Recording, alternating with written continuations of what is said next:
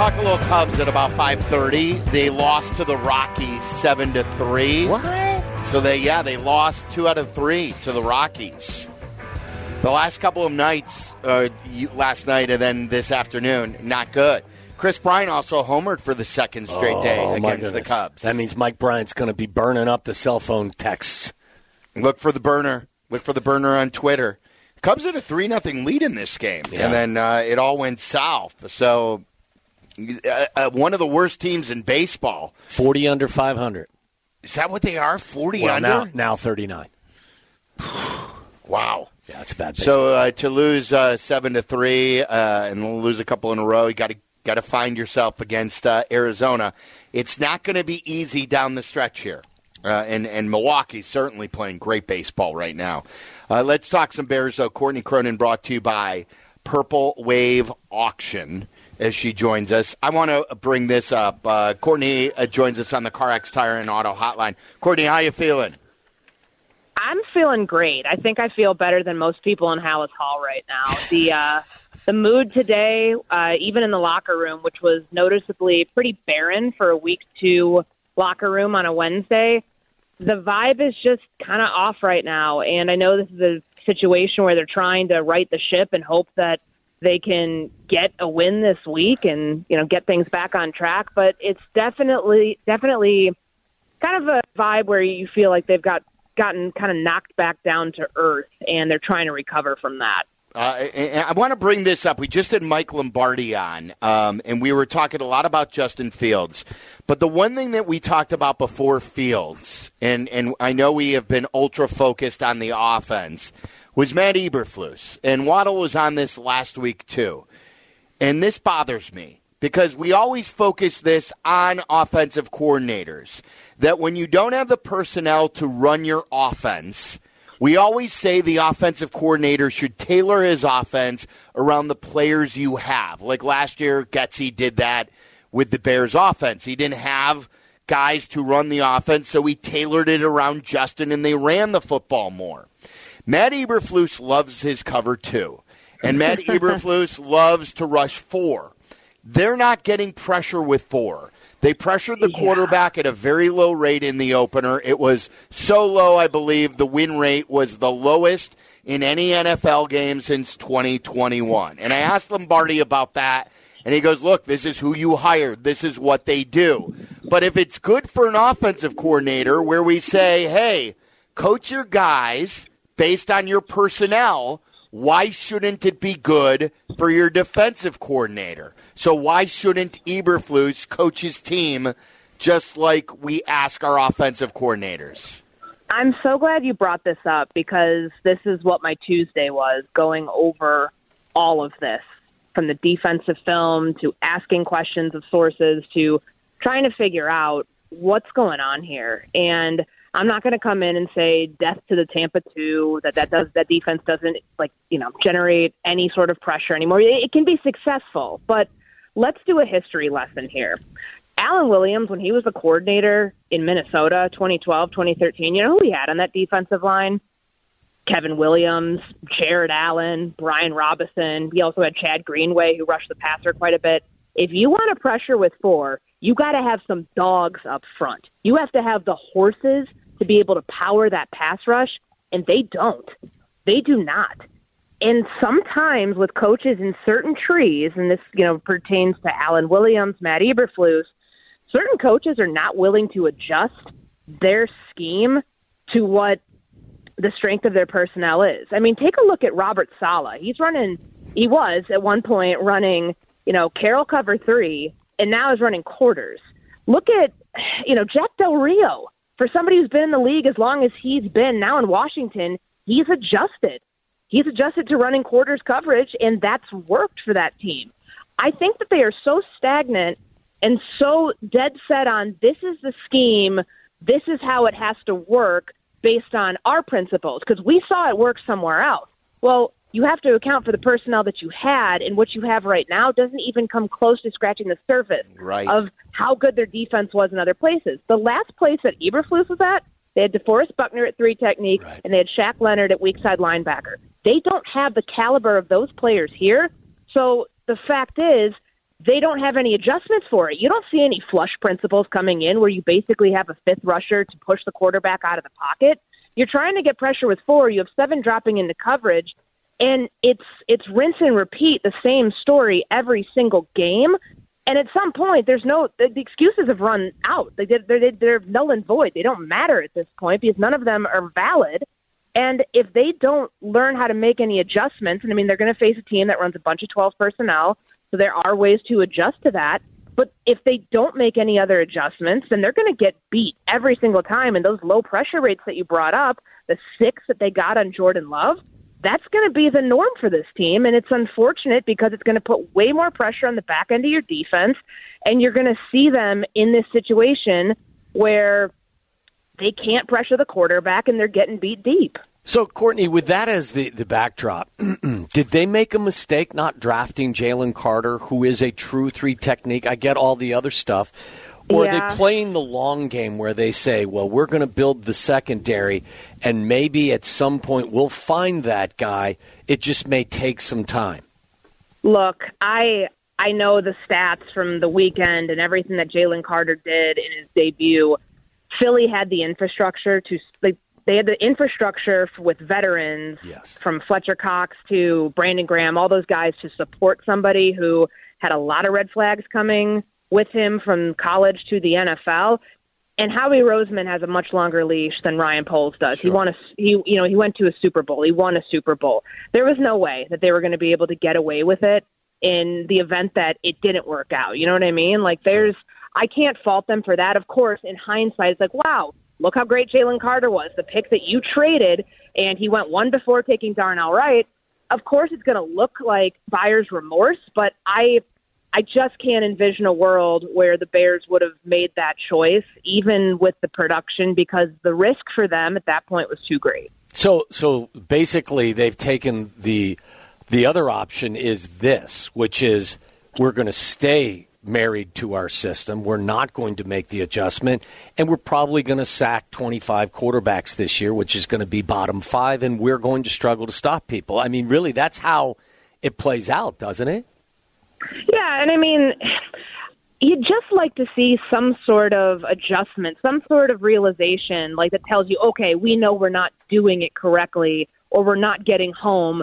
How about you know this is not a defense that blitzes a lot, but like to have a 16.7% blitz rate on Jordan Love. And, you know, a lot of those blitzes are on first down. Those are run blitzes, not really doing anything. I, I think the maddening part is watching it happen over and over and over again and knowing that they don't pressure quarterbacks like they need to.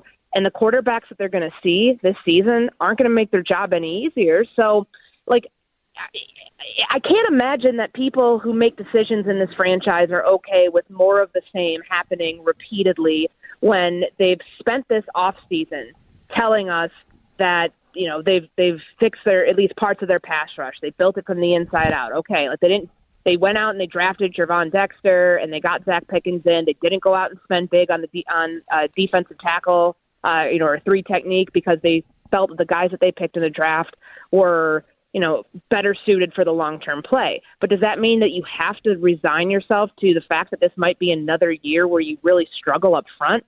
I don't think so because there are adjustments that can be made within the pers- within the scheme itself more than just personnel that it's almost like they're refusing to make them. And I can understand some of the flaws that happened in week 1. Like, you know, there's personnel adjustments that made very little sense. I pointed this out today.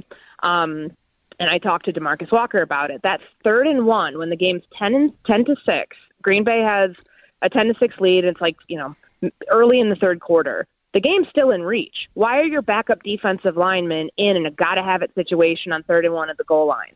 Like, and Demarcus Walker said no comment on that. So that points out that there's a there's an error there. There's something that's not computing, something that's not working and maybe they end up fixing it. Maybe it was a substitution issue, but those are the sorts of things that cannot happen with your defensive line personnel, with the guys that you're expecting to pressure quarterbacks and, you know, to be able to stop teams at the goal line. Like that's, it's difficult, but when you don't even give yourself an advantage there with the guys that you have in, that's, that's on coaching. That's on, that's not just the scheme. That's on the people who are making these decisions on a snap to snap basis and the personnel that they're utilizing and not utilizing. Well, Courtney, there were a lot of things to me that just showed that they weren't ready to play a regular season football game.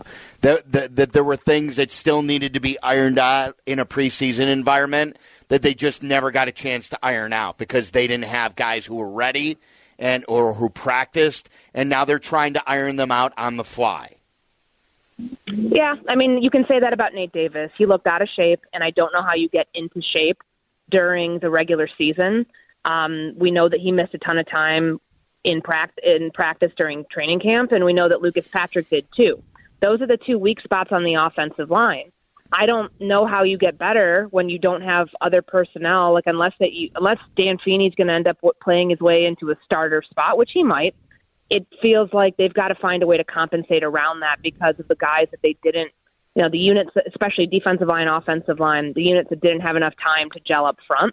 I don't know why you don't live in max protection. I don't know why. Like, there's so many adjustments that make it more simple, yet for some reason it feels like they are avoiding those things. And for whatever reason, I, I don't think it's a valid excuse. But honestly, the preseason argument, we heard it a lot. I mean, Nick Sirianni talked about it, even though Philly won. He was talking about not playing starters. The Giants didn't play, or excuse me, the, the Cowboys didn't play any of their defensive starters in week one. And that first drive goes 38 yards. That was the second longest drive that the Giants had, but they looked rusty like the Bears had that same sort of issue where injuries and other circumstances kept a lot of guys out, but I don't know if it's a valid enough excuse. I really don't, especially when it comes to, you know, the defensive line when they say it's continuity of learning how to rush next to another guy. Like at some point you've got to win your rep. Some point you've got to win your one-on-one regardless of who's next to you or not. And that kind of feels like a cop out for a lot of different uh, people that were using that excuse of why they came out so poorly in the pre in you know in week one because they didn't play in the preseason. I don't think a lot of fans are going to listen to that and say, "Oh, that's valid. That makes me feel better." It right. shouldn't make you feel better because it's it's a way to look at this with like rose-colored glasses. Oh, imagine if we would have played in the preseason; it could have been so much better. No, like there were a lot of things here that come down to stuff that preseason or not was unacceptable to see in week one. Yeah.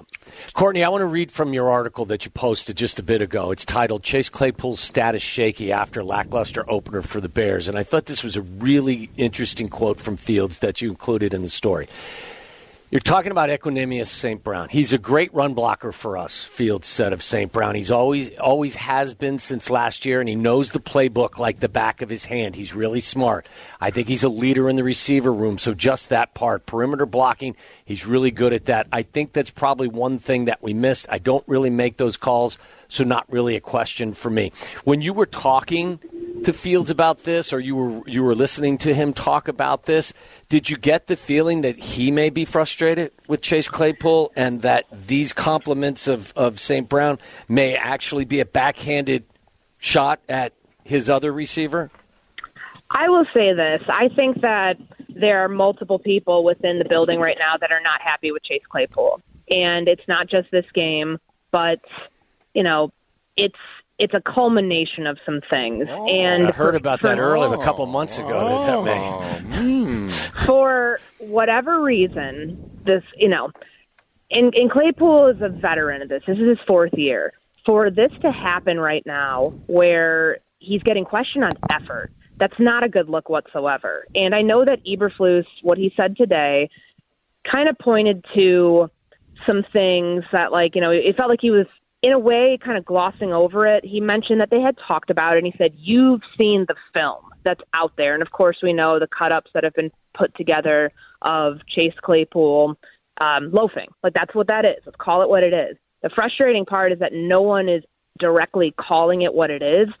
The way that you send a message to your locker room is saying that's not acceptable. That is not acceptable. We, we blocking is not just technique. Blocking is effort. Blocking is putting everything on the line to make sure that somebody doesn't get injured. If imagine what would happen on that on that play where Darnell Mooney got like thrown to the ground because Claypool gave up on his block. Imagine if he would have gotten hurt on that. Right. Like there's a lot there that if he doesn't get it turned around quickly, that could be somebody that, you know, you kind of end up losing in the season. You don't want that because the Bears are hedging a lot on this because they gave up the 32nd overall pick to go get him And Claypool's trying to go earn himself another contract. Film like what you saw on Sunday doesn't help his case with that, and it makes the Bears look, you know, like this might if this doesn't pan out, they're going to look foolish for having risked a lot to go get him and giving up a pick that they could have utilized to go get another receiver in the you know the end of the first round, early second round in April, and it's just I, I but from like from Justin's comments, like I know that he, he doesn't want to throw anybody under the bus. I can understand that, but the comments on St. Brown, this is why I know there are a lot of people who are questioning when Pettis got cut. Well, you know, Velus makes the roster. Well, like, you know, if they would have cut St. Brown if it would have been the other way around. No, they would not have. They would not have because his run blocking and what he provides this team, that's the dirty work that some players don't very do. clearly Chase Claypool in week one don't want to do. And he can change that. He, if he's active this week, which I thought Maddie, I thought it was interesting. If Matt Eberflus wanted to shut the door on that and not cause any sort of distraction with that, you say, yeah, we're going to get, we believe in him. We're going to give him every single chance in week two. The fact that he left that open yeah. is a sign that maybe Equanimeous St. Brown is active, maybe Chase Claypool is not active. And if that's the case, if you're the Bears, you hope you don't lose the receiver at that point because at that point, why is he on your roster? Yeah. So you hope that this is not just something where it's like, okay, it's a wake up call he'll get his act together. If it needs to be to win this game that they need to put Equanimeous St. Brown in over Chase Claypool, you hope that Claypool can deal with that and put himself in a situation where it doesn't affect him going forward or make him check out mentally. Yeah, I know, but it's not like he's ever been checked in. I mean, I, I thought it was interesting that the comment in Justin that he said in your article is he knows the playbook. Like well, duh. Like every player on the roster should know the playbook. Like that shouldn't be a bonus yeah for one receiver over another. But what we've always heard, what I've heard, is the, the term that I've used is not self motivated, especially when it comes to learning the playbook. His hand needed to be held when learning the playbook, when going through the plays. And this is still an issue about not learning the playbook, not knowing how to block. The Justin Fields, the quarterback, when talking up, Equanimeous St. Brown is saying he knows the playbook. I mean, come on, this is the National Football League. I don't know if you guys caught this, but it wasn't on the broadcast. But I caught like a very brief moment on the sideline that looked like a pretty terse conversation between Luke Getsy and Chase Claypool. I don't know what was said because I'm all the way in the press box, but it didn't look like they were talking about like the post game meal and what was going to happen right. had they won the game. It it definitely felt like Claypool's frustrations were boiling over, which we've seen before. We all remember Detroit last year, and of course how how he responded after the two interceptions that Tim Boyle threw when he ran the wrong route in that Week 18 game. It's crazy. He's gonna wear his he's gonna wear his welcome out. If yeah. if if this doesn't get turned around, he's that that's just the bottom line. He's gonna end up wearing out his welcome. And the thing is, he's not not talented. We know he's talented. Yes. He's a second round pick for a reason. But you have to if you're the Bears, you have to make business decisions on this so you can not get, you know, fall into an early season hole. And if there is somebody you feel like can set the edge better and, you know, can can block on the perimeter, if that's not him, then you have to to go with that and not think twice about it because if he becomes a liability, which he was in week one, like I don't hear any more sugar coated comments about this nonsense. Go watch the film. The film tells you that he gave up on blocks, that he wasn't running routes at full speed. He's not injured. He went into the injury tent twice. And Matt Eberflus said today the one very honest answer we got was that it was nothing to do with injury. There was no injury reported, is what Eberflus said. But if Claypool is a liability, then this team needs to think long and hard about what they want to do going forward with him because – they they're they're trying to get something off the ground here, and if week one ends up being a repeat at any point, then they they had they they can't afford to not cut their losses. It's it's, such a great point. Any other uh, point you want to uh, get out there before we uh, cut you loose here? I, I I know this has been brought up. I do think it is a little bizarre that DJ Moore, when he was off the field, it was first down at the eight yard line I just that didn't the Matt Eberflus's response didn't sit right with me when I asked him, okay, well, what was going on with DJ Moore? Like it's Wednesday, it's Wednesday. You've had, and I guarantee they watch every play and they watch it multiple times. That one baffled me when he's like, I don't know, maybe he needed a blow meaning like he needed like he had a bunch of guys tackle him on that last the second catch he had. The targets to me, that stuff matters, of course, and they need to target him more. At some point, you got to kind of force the ball to him. And I know that quarterbacks are going to tell you they won't do that, but look at, I mean, Josh Allen and all of his mess ups aside from Monday Night Football, when it was got to have it time, who's he looking towards? He's looking towards Stefon Diggs. You have Number to have that in same mentality. yeah, he's their uh, he, Josh Allen was their best cornerback, I guess, that night for uh, throwing all the interceptions that he did. But, anyways, I. I did, that answer did not sit well with me, and I know that it's you. gotten a lot of I- it's gotten a lot of traction. Um, I it doesn't make sense because DJ Moore is the best player on the. Your best players need to be on the field, just What like with the, with your pass rushers. Like, well, I, I, think it's like here. You want to play it right now, Tyler? Uh, it, it, you have it back there. Uh, play the, and I don't like that he starts and answer the coach on a Wednesday and it starts off by saying I don't know. So here's the answer on why DJ Moore wasn't on the field on first down and goal. Uh, I don't know. I don't know. I don't know if it was rotation or you know I don't know what it was. You know, he just had a, a big play, um, and I think he needed maybe needed the breather. You have to ask him because I know there's a lot of people on him at that time. You know, he broke through a bunch of tackles and you know had two big plays in a row. So um, maybe needed to blow. Maybe it was rotation. I'm, I'm not sure on that. Like guy, like Andy Reid never answers a question on a Wednesday about an offensive play call on the eight at first and goal. I don't know. Maybe he was irritated that G- DJ, his best player, maybe took himself out. Maybe that was that the could issue. have been it. I I was watching him on that because I thought at first, is he limping? I thought he might have had like I didn't know if like was his shoe off, was something? Did he need to get a shoe like put back on? Was there some issue? But then he comes right back in.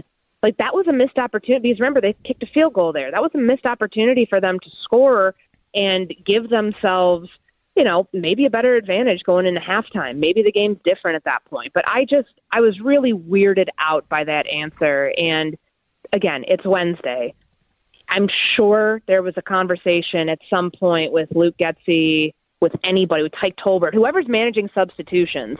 Um, that's that's that's just tough to have an answer where it says I don't know when it's your best player and why he's not on the field in a gotta have a situation in the red zone. Such a such great points, Courtney. Really good stuff today. Thank you. Thanks, Courtney. Thank you guys. Take care. Courtney's great every day, um, and she's brought to you by Purple Wave Auction. She's also part of our pregame show right here on the Bears Radio Network and and and Bears football. Remember, we're your home of the Chicago Bears. We're broadcasting from Halas Hall today. We call it Hump Day at Halas. We, uh, I'm told, we have full Bears phone line. So if you want to get in on the conversation, let's just go through a ton of these Bears phone calls coming up next. Hey, it's your buddy Tom Waddle here to tell you about the best banking team in all of Chicago, our friends and partners at Wintrust. And just like a perfectly designed play, Wintrust creates a game plan to help you reach all of your financial goals, like a checking account for your family, a first savings account for your kids, financial planning for your retirement. A loan for your local business, whatever the need, Wintrust has the right game plan for you. Wintrust, team of bankers, lenders, mortgage experts, and wealth and treasury management professionals all stand ready for any play life throws your way. So come check out Chicago's Bank, and when you open a new Total Access checking account today, get a special $300 offer. Visit wintrust.com slash TAC or visit them at any of their nearby locations to get to know your banker. Wintrust, proud to call this city home. $100 is required to open. Requirements to qualify. Must use link to apply member FDIC equal housing lender. Follow Chicago's Home for Sports on Twitch at ESPN 1000 Chicago. Waddle and Silvy are back on Chicago's Home for Sports, ESPN Chicago.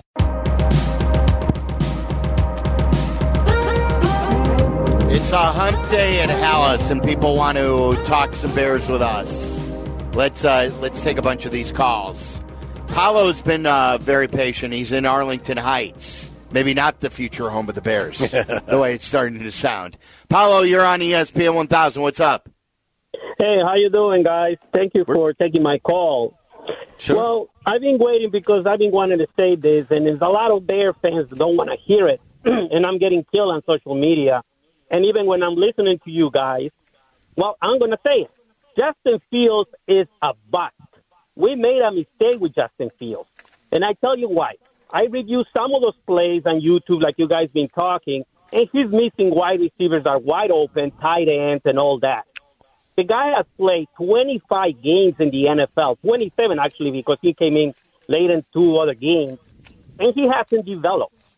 So I understand that the coaches are making mistakes and all that, but we already saw this with Trubisky. Trubisky put us through four years of pain and suffering, hoping that he's going to develop. And at the end, I don't even know where he's at. I think he's a backup in Pittsburgh. Yes. And I That believe that Ryan Poles is a very smart guy because he knew coming in that we were going to have this problem with Justin Fields, and that's why he positioned the Bears to get the first round pick. I mean, with two first round picks to go up to get the number one pick. So Justin Fields is a bust. I'm sorry to break it to you. Uh, well, I, you know, look, Paulo. I mean, I'm not going to try, try to tell you what you should think. I, I, I'm not ready to go there yet. I try to exercise a little more patience. I'm not going to lie. There are things that I watch that leave me unsettled. Um, I do believe that there is the potential for improvement and that things can be pointed in the right direction. I, I, I do think that they are in a position right now where there is no panic because if, in fact, the progress doesn't take place over the course of the next 16 games, they have the money and they have the the draft capital to pivot and go in a different direction if they have to. So it's not what they want to do. I mean, like think about this the the seat that Ryan Poles is sitting in. What would be the optimal scenario? That Justin goes out there, makes the improvement, and you move forward with him as the guy, and you can spend that first round pick that's coming from the Carolina Panthers in your own on bolstering whatever issue that you feel needs the most attention. Two pass rushers. You you build the roster up if Justin's Yeah. successfll, right? Right now, I'm, but I'm I, look. I'm not putting my head in the sand. Uh, um, I'm not ready to to to go in the direction that the caller went. But as we've all said, this isn't breaking any new ground. At the end of this season, they have to have a definitive a- definitive answer as to what they're going to do at quarterback and whether or not he is their future. And I think that that process is is is very much up in the air right now. I think that there's a lot that Justin has to do to prove that he is their guy. And if he does that, he's going to be a very rich man, and they're going to move forward. And if for whatever reason the progress isn't isn't made, they will pivot and go in the other direction. Yep. Robbie in St. Charles, you're on ESPN 1000. What's up, Robbie? Hey, thanks for taking my call. Love the show. Thank you. Uh, I, uh, you know, first game was heartbreaking breaking for a lot of us. I was watching the game with a bunch of my buddies.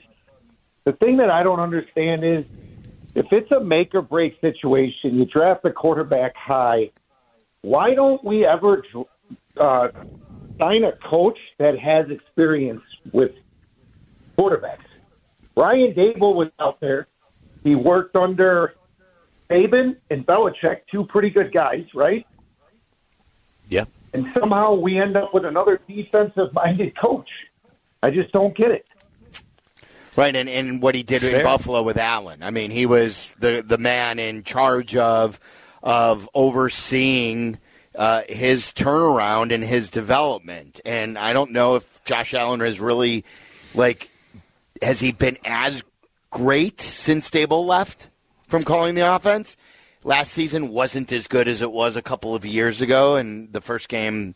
I mean, it's very early. He's modern day Brett Favre. You just you roll with him because he's such an explosive player, and you're going to have to live with some of the the you know the harebrained mistakes. but was that what it was two years ago? I think there was probably a little bit more, you know, control there. I think that When once Daboll you, there. once you become more confident too, you start to think that you can make every throw, and then you start to make some questionable decisions. That's where having someone like Daboll in the building may be able to bring him back.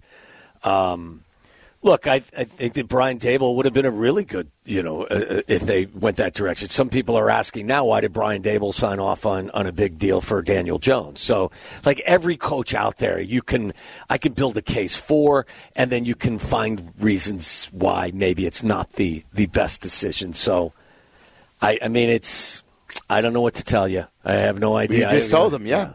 Terry on the south side, you're on ESPN 1000. What's up, Terry? Hey guys, hey, long, a long time listener to the show. Love the show, guys. How you guys doing? Thank, Thank Terry. you. We appreciate you. I'm so depressed, man. I have to sit up here and say and say Mike Lombardi.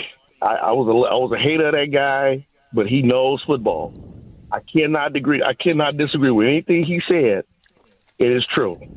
something else that re- I reminded me of as well. Cap on the morning show said something about he went out to dinner or something. I don't know if you guys remember that, or he was out of town, and he In said a football. Yeah, Vegas. He said a football executive came up to him. He was talking off the record. He said Justin Fields doesn't have good recognition. And I believe I love the guy. I love Justin Fields. I'm a Justin Fields fan. I don't want. To, I'm not ready to quite give up on him yet, but I mean, after seeing his decision making, I mean, I think it's true. I think that's probably why he went 15th. And the Bears came up to get him at 15. That's why he went 15th. And I, I really hate to say that because a big Ohio State guy. I got a lot of Ohio State people in my family. Um, he's not the same guy. You know, what I mean, I don't know if the college game was that much different from the pro game, but it's pretty sad. And you know, I I have my, one of my friends has a dad. He's he's 89 years old, and he's not. We don't know how much time he's got. He said he's go, it's going from I hope to see the Bears win a Super Bowl. So now he said, I just I just want to be, be Green Bay before I die. Well, well, he's going to have to wait until week 18 for that because they don't face him again until the end of the season. I mean, it's really depressing, and it's like I don't know what it is. I don't know what's changed with just. I don't know if it's the coaching staff because I'm not big on Eberflus right now, and I'm definitely after Sunday not big on him. I don't think he makes good adjustments, and like the last caller said, I believe an offensive quarter, offensive coach would help this would help Justin a little bit better, even though Luke Getsy's there. So I'm not, you know, it's like a, you know, what the heck's going on? But I'm uh, really, uh, Terry. Thank you, and I Yes, sir. appreciate you listening. I'm interested in hearing what Getsy says tomorrow. Getsy, I always think is the most honest guy. Yep. Usually, when things are good, he talks everyone down. So when things are bad, it will be interesting to see if he sort of hypes everybody up uh, and, and paints a picture that it's not that bad. But he was sort of bad. So I want to see if he takes some of the bullets tomorrow. This is what I would say to people. They're not going to make any rash decision between now and the end of this season. You've got 17 games, 16 now, to sit back and watch what t- takes place. If you see significant improvement, then they will stay on this path. If they don't make significant improvement, they're going to pivot and turn. It's not their draft pick. So let's, I mean, let's just be honest. I mean, this is week one. There's a lot of football left. Change the narrative. I can say that about Chase Claypool. I can say that about Nate Davis. I can say that about Justin Fields. I can say that about Luke Getsy. I can say that about Matt Eberflus. They have plenty of time to change the way how everyone feels and define who you're going to be. You got 16 games left to sit back and watch. Watch what happens.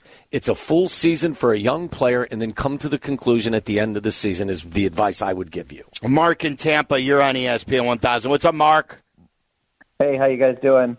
We're good. So, uh, nearly two years ago, 23 months ago, I sat on October 24th, 2021, and I remember the day exactly because I sat in Raymond James Stadium and I watched Justin Fields get sacked four times. I watched him throw three interceptions. I watched an offensive line that had more holes than Swiss cheese, and I watched a Matt Nagy offense that asked Justin Fields, a dynamic runner, to do nothing but throw screens force try to force things down the middle, throw screens or bootleg, and it was the most you know uninspiring offense. I then watched, and, and by the way, Justin Fields was was not ready to come in then. I have tickets to this Sunday's game. I'm very scared I'm going to see the same thing. I'm very scared I'm going to see him just get obliterated if this offensive line does not get better for this game. But all of the people out there blaming Fields, it it it. I'm not saying that Fields is the guy, but I'm also saying he, I'm not. I'm also not saying he's not the guy. L- listen, the point is Justin Fields has been through two coaching, um, two uh, two coaches, two different coaches. Um, he's been through two different offenses.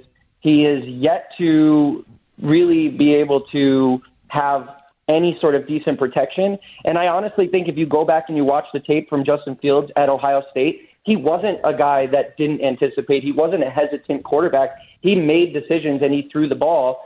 I think the Bears have just ruined him because every time he takes a snap, he's wondering when am I going to get hit again.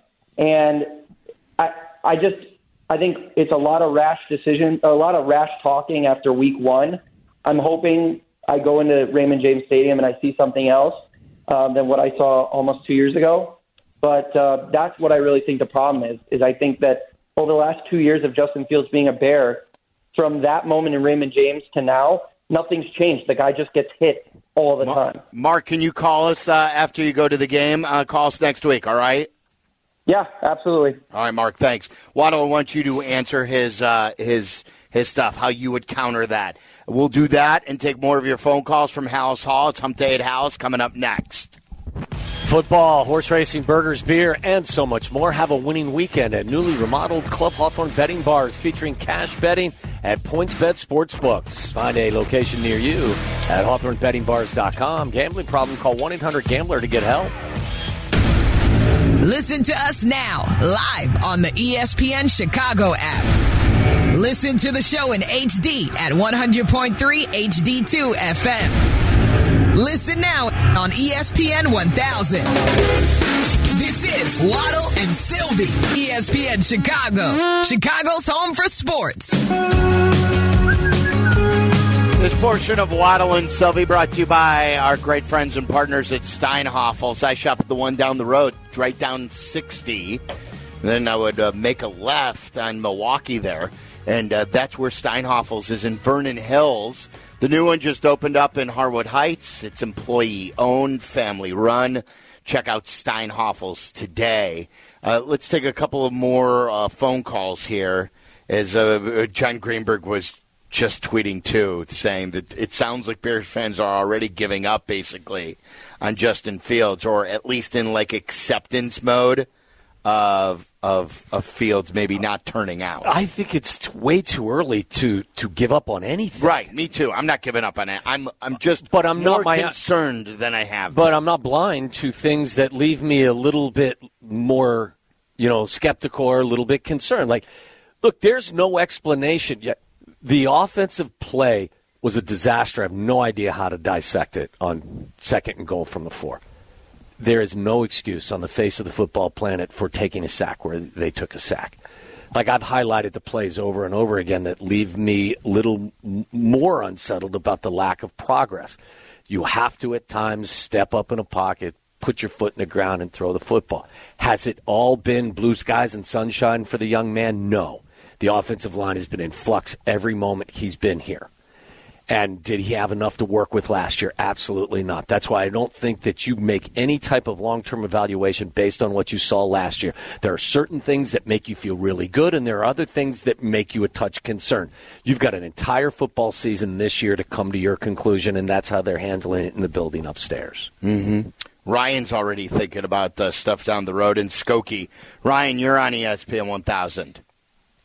Ryan actually dropped off. Oh, he he wanted to uh, suggest the double uh, the double hitter of uh, Deion and Shedeur. Sanders. Yeah, I'm not. I now don't we're, know. Now we're in. Yeah. Now we're in. Oh no mode. If if if we're already thinking about that after one game. Yeah, I'm. I'm not ready to go No. there yet. Wayne in Harvard, our buddy Wayne, who's listened to us from the start. It's been a long He's a time. Bucks fan too. What do you want, Wayne? What do you want? I'm gonna. I'm calling for our annual, uh, you know, pizza bet. You know, gonna watch the Bucks. You know, put a hurting on you guys again. What's the the line? Am I getting a? Th- am I getting three here? I'll I'll give you three. Yeah, All right, let's- I'm in. do that. When was, when's I'm the in. last time they played? The time you guys went there, right? Yeah, two years ago. yeah, like, and that was like Mark just said. Yeah, Ooh, that yeah, was a they yeah, you smoked. That was Tom Brady's 600th touchdown that I witnessed. And he the threw 540 of them that day, Yeah, didn't yeah, he? he did. 601, Yeah, 602. All right, uh, we're in. We're in. Pizza Oh, yeah, bet. Not only that, um, I was actually up at the Minnesota game. So the guy that you guys brought in to, you know, help with the new stadium. I mean, if it's anything like U.S. Bank Stadium in Minnesota, you guys will be just fine. Yeah, I know. You know that place is that place is a bomb. It's awesome. That right now All is Wayne, probably we the most, run. most positive thing on our brain right now. All right, get Wayne's info. We got a pizza bet with Wayne. Thanks to Joniak, Courtney Cronin, and Mike Lombardi. Uh, thank you to Jeff Meller, Kendra back at the shop, and also Tyler. For Waddle, I'm Silvy. It's ESPN 1000. Have yourself a great Wednesday night.